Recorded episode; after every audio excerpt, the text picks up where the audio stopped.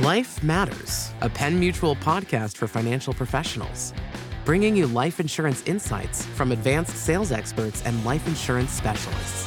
Grow a stronger practice today.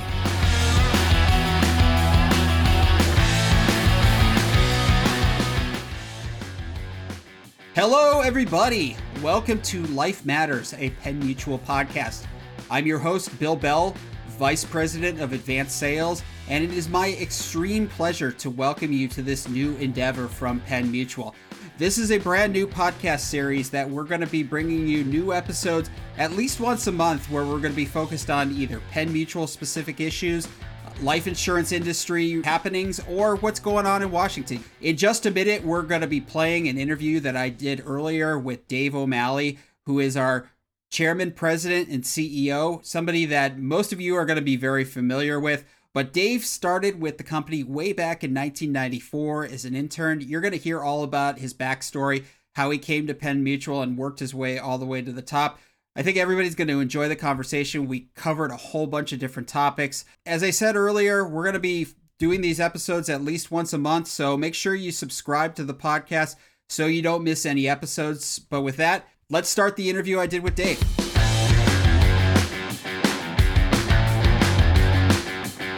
Well, Dave, thank you so much for joining us on Life Matters, a Penn Mutual podcast. You are our first official guest, and I'm so thrilled that you were able to join us here today. Well, I'm really excited to be uh, the first guest. I'm super excited for uh, for the new podcast series and uh, and all the information that's going to be shared on it. So it's great to uh, be with you today, Bill. Tremendous. All right, so the first question I have for you is actually something that I think a lot of people have probably heard, but we have to assume that a lot of our listeners have never met you or never heard from you before. You're obviously the CEO of Penn Mutual. You're also the chairman, the president. Any other titles beyond those three? No, that's it. That's it. That's more than enough at this point, Bill. it's a lot. So, anyways, I think a lot of people probably would love to hear your background. I, I think that some people in their minds think, oh, okay, this guy runs a major insurance company. He's probably handpicked out of Harvard uh, Business School, MBA, and so forth. But you kind of took the old fashioned track to kind of work your way up through the organization. Uh, share with the listeners how you started with Penn, where you came from, and kind of how you worked your way up to the top. It's an interesting career journey that I've had. You know, I still do consider myself the $9 an hour a year intern that started with the company in my sophomore year at Drexel University. So really, I, I did join the company in the investment area as an intern, really specializing in photocopying and filling up files that we needed to maintain for the SEC about our money market research. And so that was my opportunity. Drexel uh, is known for its co-op program, and so started with the company when I was 19 years old, and uh, from there took on a variety of different roles in the investment area over the course of the years. Got more involved in sort of risk management, asset liability management, ultimately uh, led the investment organization. And then my first executive job was as our first chief risk officer in 2006. And I've had roles leading product management, CFO, chief operating officer, so I've seen a lot of different parts of the company, but when I think of myself, I still go back to the base of who I am, which is the intern that joined and a bond trader at heart. So you mentioned that you've had a lot of different roles in your time at Penn Mutual. Having all those different experiences within the company, has that kind of helped to shape how you run the company you're in as a CEO? It really has. I think the, the value of having had so many different roles is really it's given me a very unique and incredible perspective on all the different skills, all the different pieces that have to come together for the company to operate at peak performance for the benefit of our policyholders. It's I think it's given me a unique perspective of mutuality, given me a unique perspective of the financial professional as our customer and so, really, I think without those experiences, I wouldn't be able to sort of see that how everything has to work together in order to have an outcome that we want or be able to deliver a product or service or to be able to have the culture that we, that's so key to who we are. And so I think that that that career journey has really helped aid in my perspective that way, uh, and just really understanding how everybody as part of Penn Mutual needs to uh, to be aligned and working together to deliver value to our customer. So put a pin in mutuality. We'll be getting to that in just a minute here, but when you think about all these different roles that you've held within the organization, is there one in particular that you think was probably the most valuable as far as providing the background? And is there one that you really didn't want to do along your journey, but that you're glad that you ultimately did? Yeah, so maybe I'll start with the second piece first, which was uh, the role that I found that was the uh, the most difficult for me. But today um, I learned a tremendous amount, uh, uh, which is a skill that I use a lot around influence. Right, so you would think as as CEO of the company, you have all this authority, but at the end of the day, I almost never use authority, right? It is the least effective leadership trait to use. The real key is around influence. And I really learned how to use influence when I became chief risk officer. I wasn't really responsible for anything, I wasn't able to make those decisions. My job was to really work with the business and help them make their decisions better. And that's all influence. And so it was a tough transition from me because I had been spending a lot of time working in the investment area, leading up the fixed income side. We had just rolled out our variable annuities and living benefits with their hedging program. So there was a lot of things that I had been doing where I was sort of the, the either the project lead or responsible for that management, and the transition to influence was a really a different role at the time. I probably didn't appreciate it to the point where I do today because it really did teach me a lot about how to utilize influence, how to to work with our teams uh, overall. I guess your first piece was what was the role that gave me kind of the biggest and most interesting perspective on the company, and I think that that really had to be the journey that began with those variable annuity and uh, living benefit products that we rolled out. I can remember just to tell a little story of the kind of that aha moment that I realized I didn't know much about the business was I think it was uh, 2005 and we had just rolled out these products and I was at uh, in our office in Akron, Ohio, and then I was supposed to get up and talk about what we were doing, how we were managing these risks, and everything. And I uh, gave a presentation near the end of the meeting, and the presenter before me was a gentleman by the name of Maury Stewart. And Maury uh, unfortunately passed away after a very, very long life, but 65 years with the company, and he passed away in his 90s about a year ago. And Maury got up and gave a talk about the miracle of life insurance to the financial professionals in that room. And I sat there and said, wow, I really don't understand this business fully. I'm going to get up here and talk about the product. I'm going to talk about this technical uh, hedging stuff, but really didn't have that sort of background. And so Maury was great to me. He spent a lot of times over the next 10 years really spending time with me, giving me opportunities to meet with financial professionals and getting that exposure to at the end of the day, because that is our customer, right? And the financial professionals there, we help them deliver value to their client by having great products and services and supporting them. But really, that was the piece. And that was probably almost that seminal moment that I said, wow, I have to really, if I want to be in this business, I've got to actually learn this business and learn what really makes it work and tick. Is that the same moment that you decided that this is really where you wanted to spend your entire career in the life insurance industry? I mean, you started as an intern. I think, like most interns, you probably started thinking, well, this will give me some nice experience and it's going to be an interesting thing, but it's probably not going to be my forever job. When did you figure out that Penn Mutual and the life insurance was where you really wanted to be? Well, I determined that I really wanted to be at Penn Mutual, so I did leave for a period of time. Right, uh, some people joke that it was the uh, the repo trade with Morgan Stanley. I left in uh, 2001, so I'd been doing a lot with derivatives, a lot of cutting edge derivatives with Penn Mutual for managing risks, and Morgan Stanley gave me the opportunity to come and join their uh, fledgling credit derivatives effort. Uh, ultimately, all that fun stuff that caused caused all sorts of problems in the world and the economy in 2008. But I have to say, when I was growing up, I wanted to be on Wall Street. I wanted that opportunity. And so it didn't tend to come from the kids from Drexel. And so I took it. And when I was there, I realized that just being in the financial business wasn't what I wanted to do for my entire career, just being on the trading side. I wanted to be part of something bigger.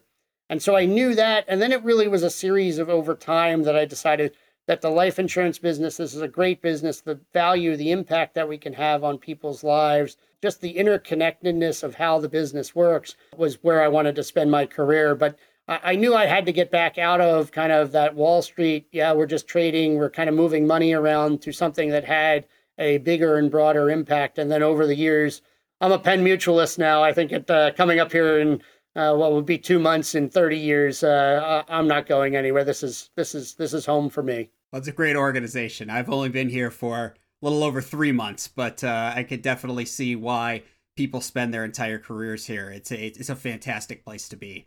We just have so many great people, whether or not they've been here for 50 years or whether or not they've just joined us. The culture is really strong. I mean, I think that the sense of belonging that we create for everybody and that purpose and mission, you know, we just are so blessed to have so many uh, tremendous people with the company, all focused on uh, on delivering value.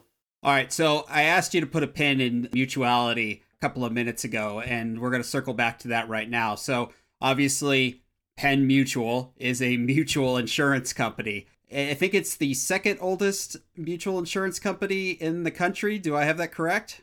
It is. That's outstanding. So, what does it mean to you to be a mutual life insurance carrier, and why is that such an important part of the Penn Mutual success story? Yeah, and, and as you mentioned, Bill, right, we've been around since 1847, and the company was founded actually interestingly as a mutual company on the same day in Harrisburg, Pennsylvania, that the Pennsylvania Railroad was formed as a stock company. And the reason that our founders founded the company as a mutual company was that really they got into the business uh, and formed the company originally to be able to provide safety and security to their friends and other business owners in Philadelphia. And they knew and believed that the only way that they could do that and create that safety was through a company where everybody was vested and that mutual structure that has the policyholder uh, beneficially own the company. And so that it's operated for their benefit. And so that at the end of the day, in the long term promises business, right? And we really are in the long term promises business. Our longest policy on the books today, it's a, it's a payout annuity. We've been paying on it, was placed on the books since 1932 our longest life policy in uh, 1935. So 90 year promises. That business makes needs you take that long term perspective, manage through cycles, make sure there were there many, many, many decades in the future to deliver value. And mutuality allows you to do that because you know who the focus is for. You know why you're making those decisions. It really becomes very clear of how to make those decisions. And I believe really the only companies that can be successful in delivering great value for policyholders over that long period of time have to be solely focused on that policyholder.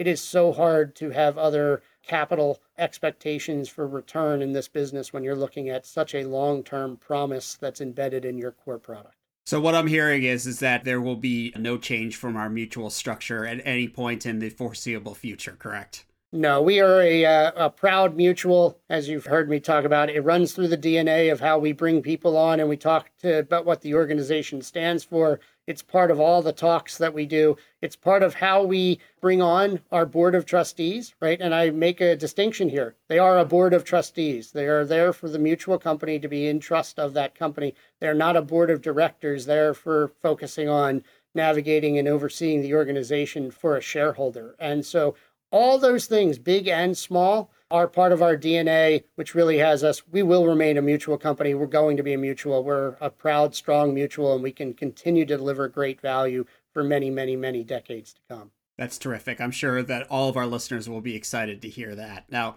most of our listeners are financial professionals, and a lot of insurance carriers out there struggle to think who is their client. And I've heard you talk about this a number of times but I think having it on the podcast will be interesting for our listeners. When you think about who Penn Mutual's client actually is, who is that and why? Yeah, so at the end of the day, we're a B2B business, right? Business to business activity. So the financial professional is our client. We build out our uh, value proposition for that financial professional. We build great products and services that are available to that financial professional. And then our job is if our product is selected, and I believe we have a great product portfolio out there, then our job is to deliver on what that financial professional recommended to the client. And so the policyholder is critical, right? We have to make good, we have to deliver great value in our products, but no product gets to an end uh, end consumer without a trusted financial professional making that recommendation of what's in their best interest. And so we're very clear on that. At the end of the day, right? When I talk about who Penn Mutual is, it starts with mutuality. The second piece is the financial professional is our customer. And the third is that we're a relationship based business. We have a strong culture and we bring that value through our personal interactions and our relationship. At the end of the day, that's who Penn Mutual is. And I think that uh, model has served us well. Well, speaking of products, I think that uh, one thing that I hear from my brethren at other companies is how jealous they are of the different solutions that we have for financial professionals out there. I think you have some companies that are really good at whole life. You have some companies that are really good with universal life or index universal life or variable universal life. But most companies don't have that kind of entire portfolio, or at least a competitive offerings within that entire portfolio, and then term obviously as well.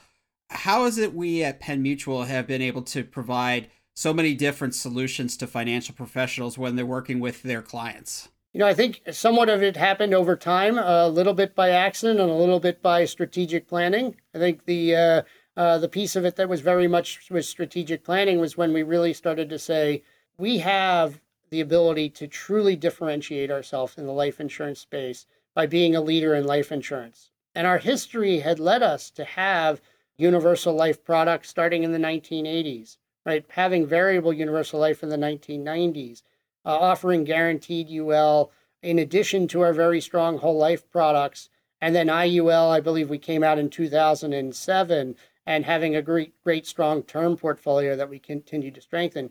So for us, we've really been offering that full slate of products. I think what over the last decade, we've really committed to making sure that all those products are out there and that we have what I like to think is all the arrows in the quiver so that a financial professional can determine what's the best product for that client and for that solution so that you can get comfortable with the Penn Mutual story, who we are, how we deliver value, our philosophy in building product. And then we have a variety of different tools to accomplish uh, accomplish that goal for the uh, financial professional to deliver to the client. So it probably was something that we fell into a bit over time, but I think we saw the opportunity to really build this out as a differentiator versus other companies as being a company that leads with life insurance. And then we build other products like annuities as a complement, but we want to be seen, and we I believe we are seen as a, as a industry leader in the advanced marketplace for life insurance products.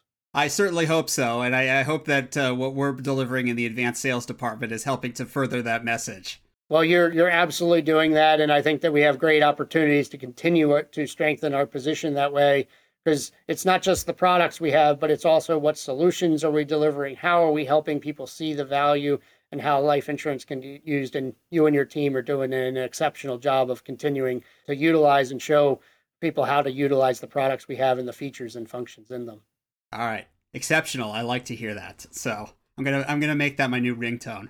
So Dave, you mentioned tools. ACE is a tool that I think a lot of people really think about when they're thinking about Penn Mutual, but we have some other terrific technology platforms for use by financial professionals and, and clients. How have we as a company been able to really take advantage of technology? And do you think that the use of technology is going to continue to accelerate within the company and the industry going forward?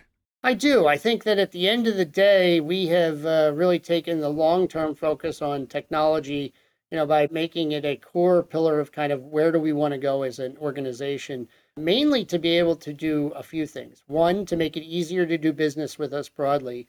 Two, to be able to demonstrate the value and the performance of the products we have. And three, to be able to continue to show how those products have performed over the long term. And so, you know, we made investments 10, 15, even 20 plus years ago uh, that have separated us, I believe, from the industry, right? Uh, one of those key decisions was back in the 1990s when we undertook a very difficult challenge to basically consolidate all of our historical legacy administrative platforms onto one admin platform with two instances, one for life insurance and one for annuities. And so to this day, we only have one admin platform. That then was allowed us to really take a, a bigger focus in that around the 2010 time period of building out a single version of truth of all of our data right uh, so being able to look at and pull what is the correct name what is the correct address what is all of our tools in a very modern way to separate sort of our data from our legacy administrative platforms, you know, using uh, APIs and using advanced data techniques. That then allowed us to come out with ACE, which really is leveraging our ability to have and move data in a very modern, fast way, similar to like a Google type search, right? It, it's extremely quick, allows us to have that seamless experience. On top of that, then we continue to be able to now leverage that information to be able to offer great value on the service side. And I believe that you'll continue to see us invest into sort of a knowledge tools ability to have more information as we kind of enter this next phase of sort of the AI machine learning component. But I think for us, and it goes back to that mutuality, we had a vision over a really long period of time, right? It wasn't a single year, but we were able to continue to take the decisions we were making focused for the long term and continue to leverage them for additional solutions uh, that we've had out there. So I feel like we have a really good technology platform. It's 100% based in the cloud. So I can't believe today that we actually have no data center as we sit here anymore, right? It's uh, all virtualized with uh, with AWS out there, which creates great additional cybersecurity and redundancy from a business continuity perspective, but also allows us to integrate with very, very modern platforms to offer value to uh, financial professionals and their clients. Yeah, I don't think a lot of people really appreciate what went into kind of running an insurance company even a couple of decades ago. So when I first started in the industry, the company that I worked for had a, a document center and I went on a tour my first week and the guy that ran the document center said that every day they went through a train car full of paper, uh, printing different things, just because that's how you had to do it back then. Now with cloud-based computing and all those things, it just it gives us the data at our fingertips, but obviously it's just so much more efficient. You can think not that far back in 2015, Penn Mutual processed all of it, did all of its underwriting in paper. And yes, the paper moved in different colored folders, right? And they went from area to area, whether or not it was on the new business administration team, whether or not it was in uh, the underwriting team, whether or not it was in the uh, the policy creation team.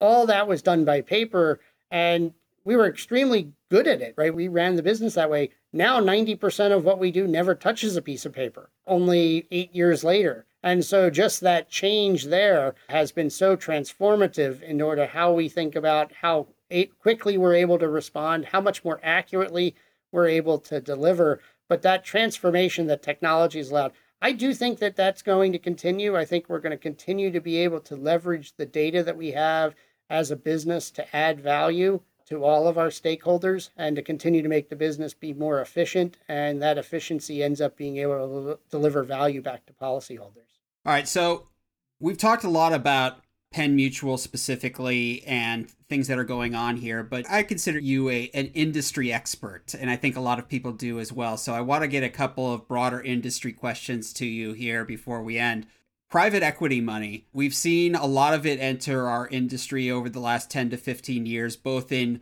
in insurance carriers and in distribution. Do you think that's a trend that's going to continue, or do you think maybe we'll see it go back the other way where you're not going to see so much private equity money, but you'll see other entrants into the industry? Yeah, uh, we, we definitely have seen a lot of private equity money enter the industry, both on the manufacturing and on the distribution side now with the cost of money significantly higher, right? So a lot of this happened during the uh, the period where money was effectively free.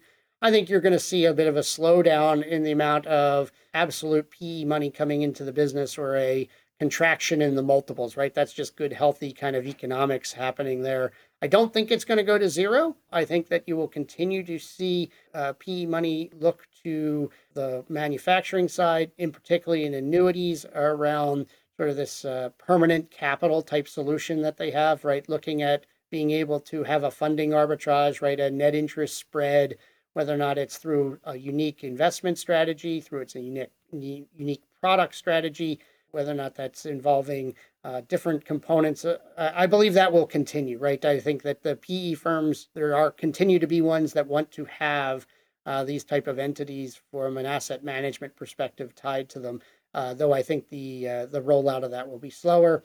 From a PE perspective, in terms of distribution, I know I've had a little bit of a counter view here, which is I view it as a absolute positive for the industry that capital is flowing in. Right at the end of the day, when capital comes into the industry, it's there for opportunity. And what's the opportunity that I think that uh, that PE sees in distribution? I think it's twofold. One, it's been underinvested in. There are so few companies that continue to invest in bringing new people into the business, continuing to help financial professionals grow their practice. It's something that's core to what we what we do.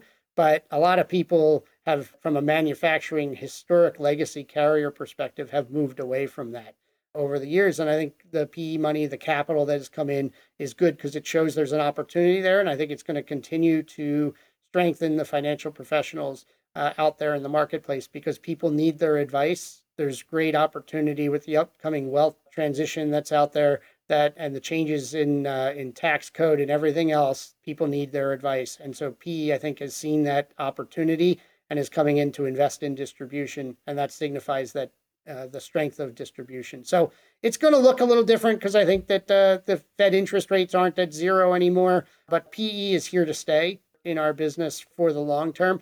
And I also think they can be very helpful in really looking at how they continue to evolve the industry and then how do we incorporate some of those evolutions into the value that we have and stay modern as a uh, mutual company. Well, I want you to actually get the crystal ball out for this next question. Is there any prediction that you have for our industry over the next five to 10 years that might surprise some of our listeners?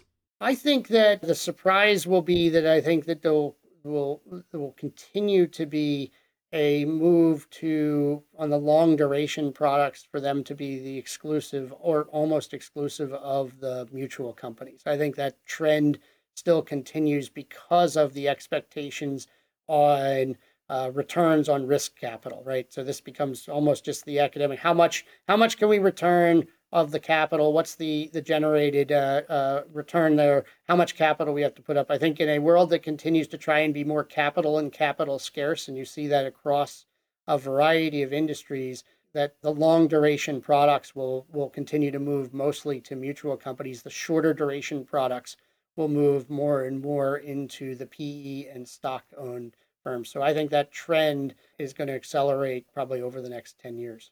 All right, terrific. So we started with a couple of personal questions. We're going to end with a couple of personal questions here as well. So, mere mortals of myself are always curious what highly successful people like yourself happen to do to kind of differentiate themselves from the crowd. So, A, can you let everybody know kind of what your daily routine looks like? And B, what do you do to make sure that you are prepared both uh, mentally and physically for the challenges that you have as part of your job? Well, Bill, I will absolutely tell you I'm very mere mortal. um, uh, in no way interesting and spectacular in uh, in that way at all. But I guess what does a day look like? My days can vary considerably. Uh, there really is no model to it. Uh, probably spend 50% of the year on the road at either industry or company events, mostly with financial professionals uh, overall, uh, or corporate obligations, board meetings, those type of things. So do travel quite a bit on my regular day, you know, sort of in the office, which could be about half the time in one of Penn Mutual's offices somewhere, or half the time in my home. Can be a lot of Zoom meetings, a lot of uh, one-on-ones with my direct reports, a lot of opportunities to connect with people that way. I tend to start my days right around six in the morning, doing some reading, catching up on what uh, is out there to get done for the day. And I tend to wrap my days somewhere between six and seven o'clock in the evening, responding to any emails that I didn't have a chance to get to overall. For fun, I am an avid golfer. I uh, try and get out there and play a couple times a week when possible. And then I also uh, have always been a car aficionado, so still do a little bit of work on on some cars here and there and uh, keeps me uh, busy. But also, I think just kind of keeping up on reading and everything else, as well as uh, getting outside and uh, staying physically fit is important. So maybe that's a little bit more about my routine, but it is extremely normal by the, the end of the day. Any specific car you're working on right now? So I've uh, actually uh, this upcoming uh, next week I've got to get an oil change done here on my '93 Mustang. So that'll be the next big project. So sometimes they're they can be just small maintenance, uh, but uh, it's fun to get out there and do something with my hands and get to a conclusion of a project. You have the 5.0 engine in that car. It is. It's a uh, one of the Fox Body LX's feature edition convertible. Oh, very nice. In 1993, that would have been my my dream car. I mean, I love that series of Mustang those Fox body Mustangs, that was what we you know had a great time with when I was in high school and college, and so uh, it's it's it's a fun car. Get out there and drive it occasionally, uh, but it's uh, it just the sound of them is great. It, it's kind of a throwback to uh, to growing up. For sure. All right, last question. It's late December when we're recording this. We're in the throes of football season here. Prediction: Who goes farther in the NFC playoffs this year? The Philadelphia Eagles or my beloved Los Angeles Rams? I'm going to go Philadelphia Eagles. At least this is, ends on what should be a fairly easy question for me to get right at this point. So the Eagles are stumbling a bit here, but I think they have three fairly easy games to end the year. I think they'll, they'll uh, regain their momentum, and uh, I'm not sure if the Rams will make the playoffs at this point. So uh, I think the, the the Eagles win this one. All right, the Rams are a coin flip at this point here, but of course, by the time people listen to this, they'll probably think, "Oh, they finished at seven and ten. What is he talking about?" So that's the joy of podcasting that uh, people are always able to look back and, and make fun of your predictions. That's okay. Three weeks ago, the Eagles were unbeatable, and then you lose three straight games, and now you're in full slide. So hopefully, when uh, when they hear this podcast, the Eagles will be on an upswing and uh, maybe uh, securing the division and maybe the number one seed in the NFC. So hope springs eternal. All right. Well, fingers crossed on that. Well, Dave, this has been a terrific conversation. I know your time's super valuable. Thank you so much for taking time out of your day to join us here on Life Matters, a Penn Mutual podcast. I'm sure the listeners loved it, and I really enjoyed the conversation. So thank you again. Thanks, Bill. I enjoyed it. Great job. Great job for podcast number one. All right. All right. Well, that wraps up this episode. I want to again thank Dave O'Malley so much for taking time out of his incredibly busy schedule. I found the conversation fascinating. I hope you did as well. A couple of quick housekeeping items before we go. If you have a question for me or even for Dave or anybody associated with Life Matters, drop us an email. We have a special mailbox. It's lifematters at pennmutual.com. Again, that's lifematters at pennmutual.com. That's a brand new mailbox that we set up to be associated with the show. The anticipation is is that we will re- respond to every single email that comes into that mailbox. So don't hesitate to write us a note over there, even if you just want to say, "Hey, we love the show," because we love to hear from our fans. Also, make sure to subscribe to the show on Apple Podcasts, Spotify, Google Podcasts, wherever it is you get your podcasts. That way, you make sure that you don't miss any episodes going forward. Also, if you use Apple Podcasts, if you leave a review, I'll be your best friend. We love to receive reviews, and it helps to boost visibility of the show. So, with that, I'm Bill Bell. Thank you so much for joining us here today, and I look forward to speaking to you again soon.